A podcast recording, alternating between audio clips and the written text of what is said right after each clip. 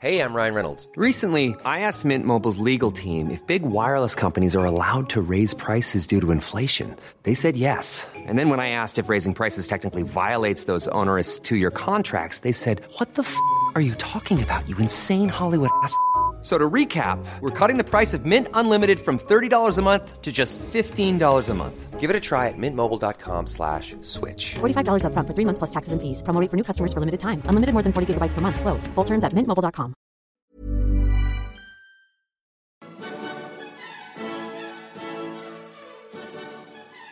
Welcome to the History of Alchemy podcast. My name is Travis Dow. And I'm Pete Coleman from the Bohemican.com podcast. Today we're going to talk about Albertus Magnus, also known as Albert the Great or Albert of Cologne, and he lived in the 13th century. Um, he is a Catholic saint, which kind of makes it interesting for us to talk about a saint in an alchemist podcast. Um, he's, he's, he's very famous among these kind of circles. Like, um, well, the reason I think it's interesting is because he's really a scientist, which is where he gets the reputation from. And during this time in the church, uh, it was very dangerous to start ta- start throwing science around uh, when you when you had this this concept that the whole universe revolved um, around the earth. Yeah. And so and so everything was explained into God's creation. The idea of being able to say as man, how can we explain this through the concept of science or scientific theory was considered somewhat blasphemous. Yeah, he, he did get a reputation for that. This this is the time of, like like you said, the the, the sun was revolving around the earth, the whole Aristotelian um, kind of way of thinking, and in particular, you got your knowledge from books. So so you got everything you knew. If, if you were educated, that mean that means you read it somewhere. If you didn't go out and experiment. Then I would have to say, if you, if you got it from books, that meant that a you were educated or well-to-do, and you were literate. So Yeah. that that really meant meant a very uh, select group of people, and that included people re- that were able to read the Bible. Now, for the most part, it was in Latin. Of course, 'cause it was, it was Greek and Latin, uh, but you had to be educated to read those languages, and so that knowledge even was selected for uh, a given few. And so it made it very difficult for other people to, to gain knowledge. He was known as Doctor Universalis, uh, which really kind of goes well with his concept of, of being in the Catholic Church. Catholic in, in itself means universal. And so uh, having that attached to, to his name as Doctor, I think was very apropos. Uh, he was Doc- a Dominican friar. Doctor of the universe. Doctor of the Universe. Masters of the Universe? Not quite. But but really a, a learned man. Uh, as a Dominican friar, he was also Bishop of Cologne, and later on became a saint. Yeah. Um, he is the patron patron saint of natural sciences. You know, so, sa- saint of science. Saint, saint of sciences. So um, when people have their their you know gripings with the Catholic Church, they say that it's not a church of science. It's it's a church of, of, of thought and feeling and faith and prayer. That's not exactly all true.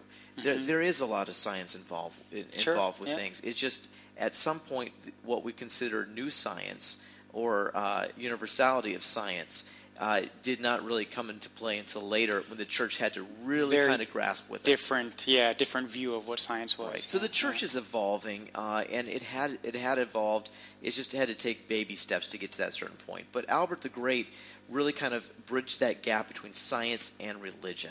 And so when we look at him, he was actually honored by the Catholic Church at the time as Doctor of the Church, one of only 35 recipients Yeah. of that honor. So that's saying something, yeah. And at the time, if you were to travel in North Italy on the way to, to Venice, you might have heard of a little town called Padua.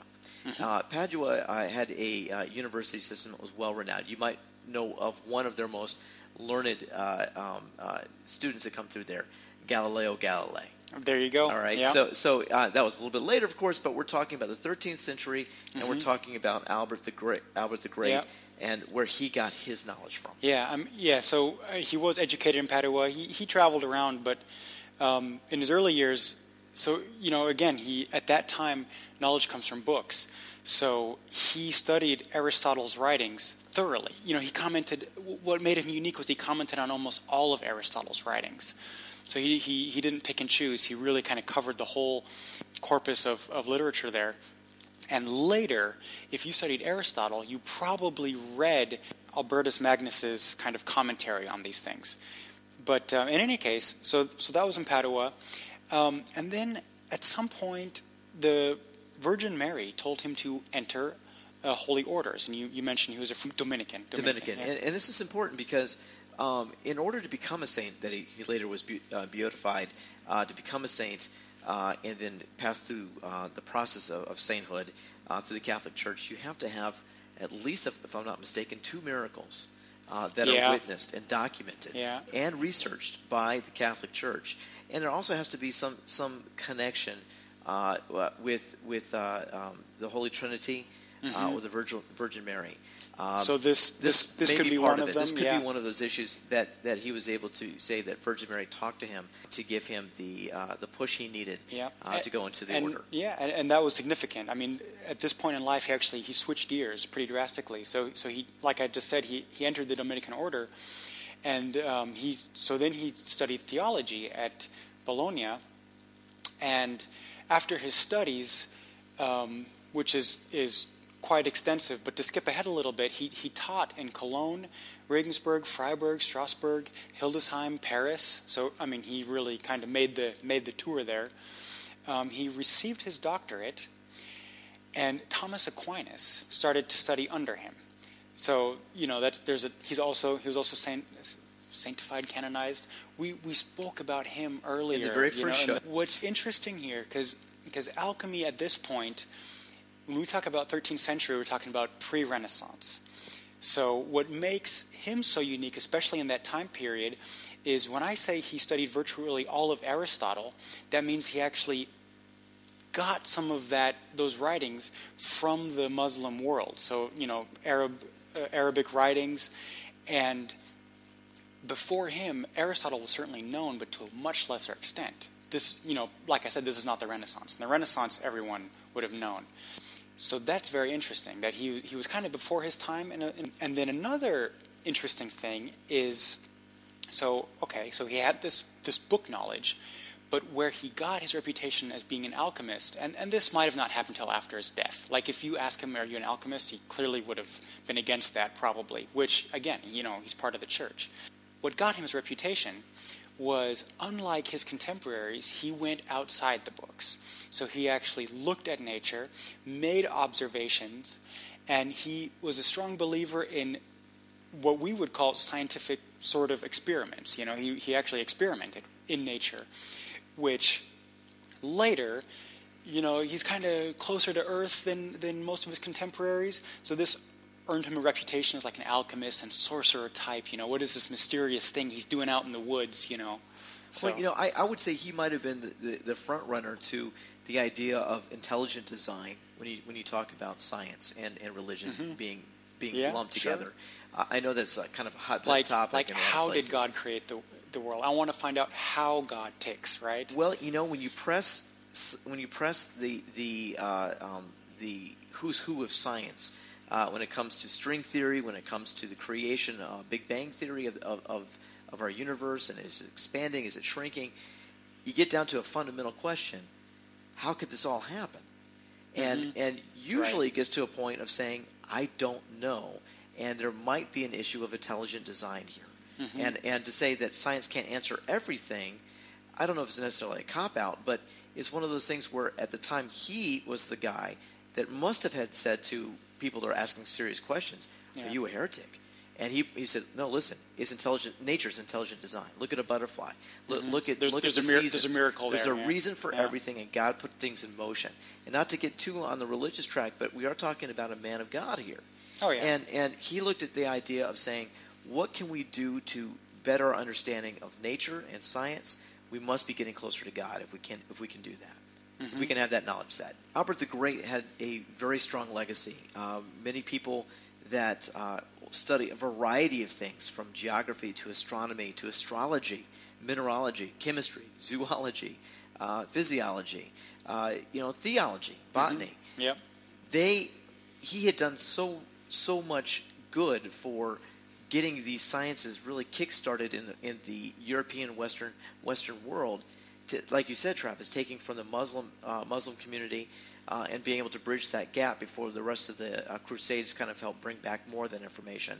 Uh, he was a, a front runner in this. Yeah. So his legacy of, of writing these works down and passing his knowledge on to uh, succeeding generations was was invaluable to, to many Yeah. people in the, in the social sciences as well as the natural sciences. Right, and, and I'm and I'm going to clarify and say that that was really knowledge. Like like he actually wrote down, um, for the most part, things that he really observed. I mean, he, you know, clearly he had works on theology and, these kind of things, but but um, after his death.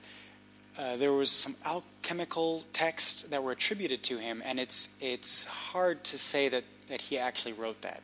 So after his death, some of these texts were attributed to him, um, but probably not a big basis in, in truth. And these rumors, I think we, we kind of alluded to it on the on the introduction, but um, when I asked you, had anybody ever found the Philosopher's Stone, the answer was this guy. And um, in fact, it went on so far as to say that he found the stone and passed it on to Thomas Aquinas. Probably not true. However, he did claim, and this is a first person account, so, so he did claim to have witnessed the transmutation of something into gold. So there's interesting. In fact, he mentions a lot of things in passing that you're like, now hold on, let me, you know what? so because so much of it, it really is kind of fact-based stuff that you're, you know, it's interesting when he does mention these things. Another thing he mentioned was um, in, in passing, like one sentence, the power in stones, or like the power in minerals, which is a very kind of new age concept, far outside the church. You know, so you're kind of meant. Like, you're talking like power like from, from crystals? like let's call yeah exactly let's call it like energy in crystals and um, so this has been latched onto by later occultists and, and you know to present day. And a lot of people are wondering uh, you know what did he mean by that? Because it was just really like a sentence like he just said you know there's there's some kind of energy in minerals. And and was this just a common belief that he regurgitated? Or you know did he did he you know why did he write that? But you know, so on the on the more scientific side, what when I when I talk about alchemy and chemistry, what I think is interesting is he's the first, or credited to be the first, to isolate arsenic, and uh, he did this by heating soap with uh, arsenic trisulfide. Um, he experimented with photosensitive photosensitive chemicals, which is like really cool stuff. If you're an alchemist, you know, you make something glow, kind of. Now, are you, talk, are you talking about uh, the, the uh, uh, things you would do when you're developing um, film and camera? You know, that type of that like type silver of chemical? silver nitrate and Yeah. stuff. Um, yeah, I guess. But but see, I don't. Yeah, I don't know the context. Like, because there's another alchemist that was just interested in phosphorus because it, you know, it could be kind of luminescent in, in some ways. It caused a chemical And- reaction that would probably amaze a lot of people. Yeah. Right. Yeah. So, well, I think about gunpowder. You know, Yeah. same thing with the Chinese alchemists. So anything that, that had the that had the uh, ability to kind of awe or amaze people.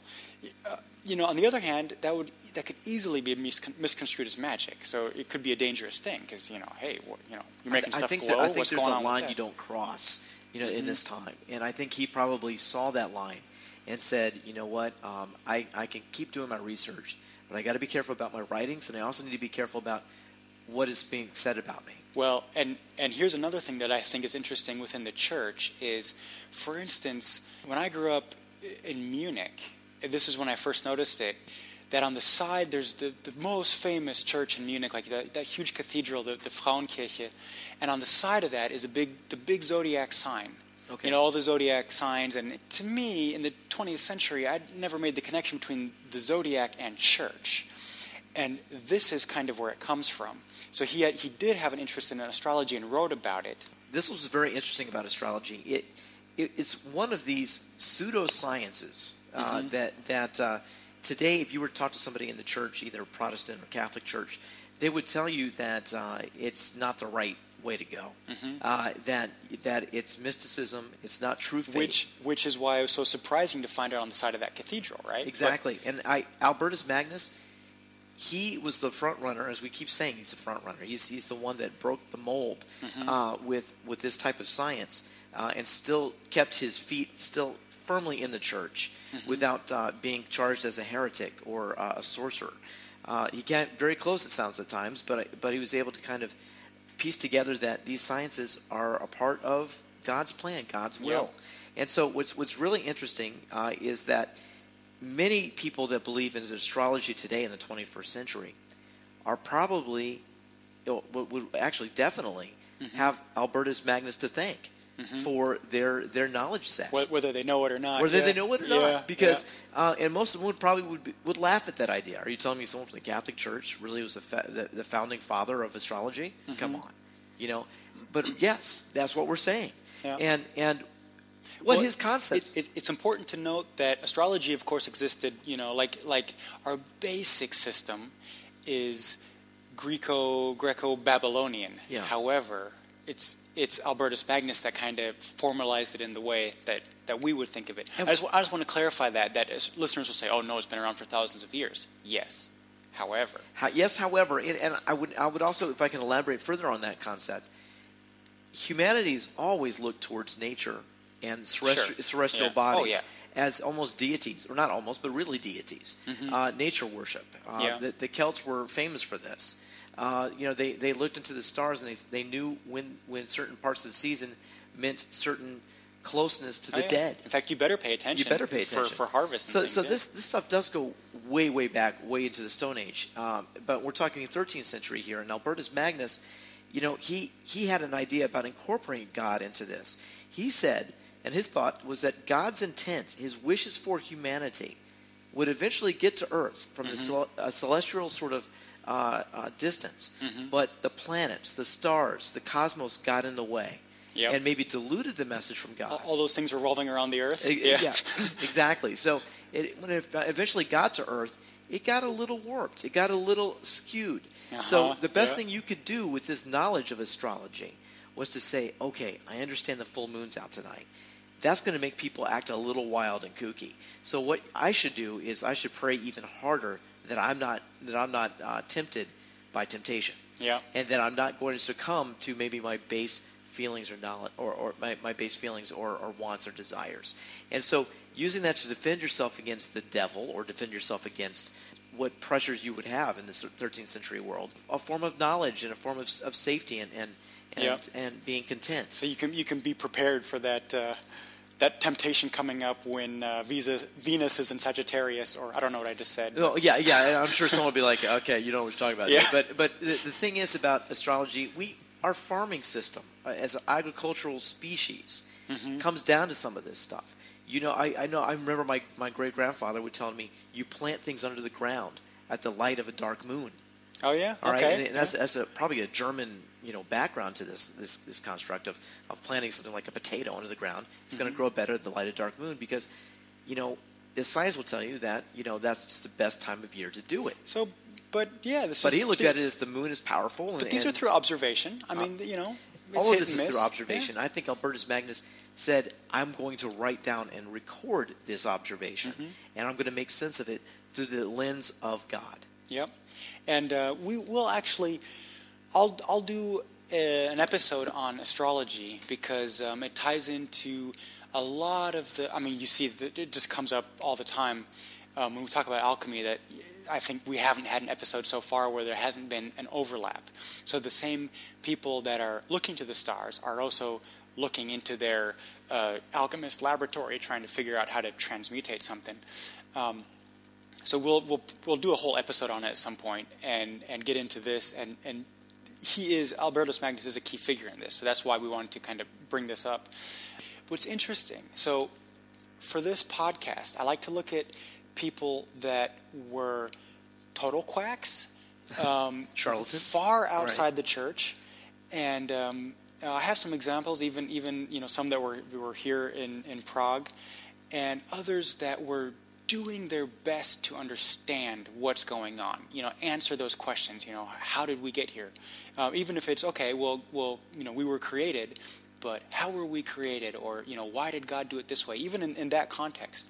Um, so some of those were kind of proto-scientists, and others were just straight out for money or whatever.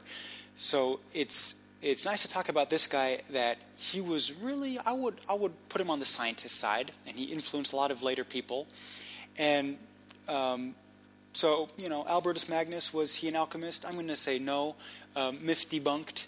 but um, but other people will say okay, they were they were and uh, really more on the alchemist side, probably would have been burnt as a heretic in, in, in many places and many times. Um, so it's interesting to look at. there's Albertus Magnus actually comes up in popular culture every once in a while.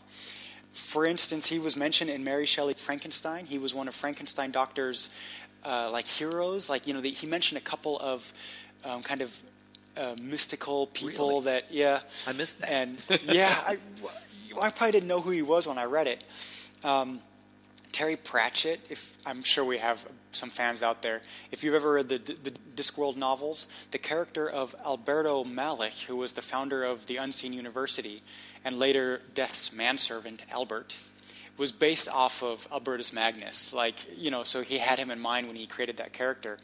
Um, there's an asteroid named after him because of his contribution to, uh, I'm going to say astrology more than astronomy, but um, uh, there's also a plant species because of botany, right? So it's called Al- Alberta magna is a, is a plant species. And if you want to hear, if you want to read more about him, I've uh, written a, a kind of summary of him about this and, and some other little tidbits about him on historyofalchemy.com, where you'll also be able to, to find other episodes of uh, History of Alchemy podcast. And by all means, uh, send us an email. We'd love to hear for, from you at podcast at historyofalchemy.com. We're on Facebook as uh, History of Alchemy Podcast. And, you know, we'd love to hear your thoughts there. Yeah, please tune in to our uh, sister podcast, Bohemican, at bohemican.com. Uh, all, it's all about Czech history and Czech Republic and, and across this great Republic of Bohemia uh, and what I'm doing here in Prague. So we would love to have you listen to that as well. We'll be back every two weeks, so I want to say thanks for listening. Yep, thanks.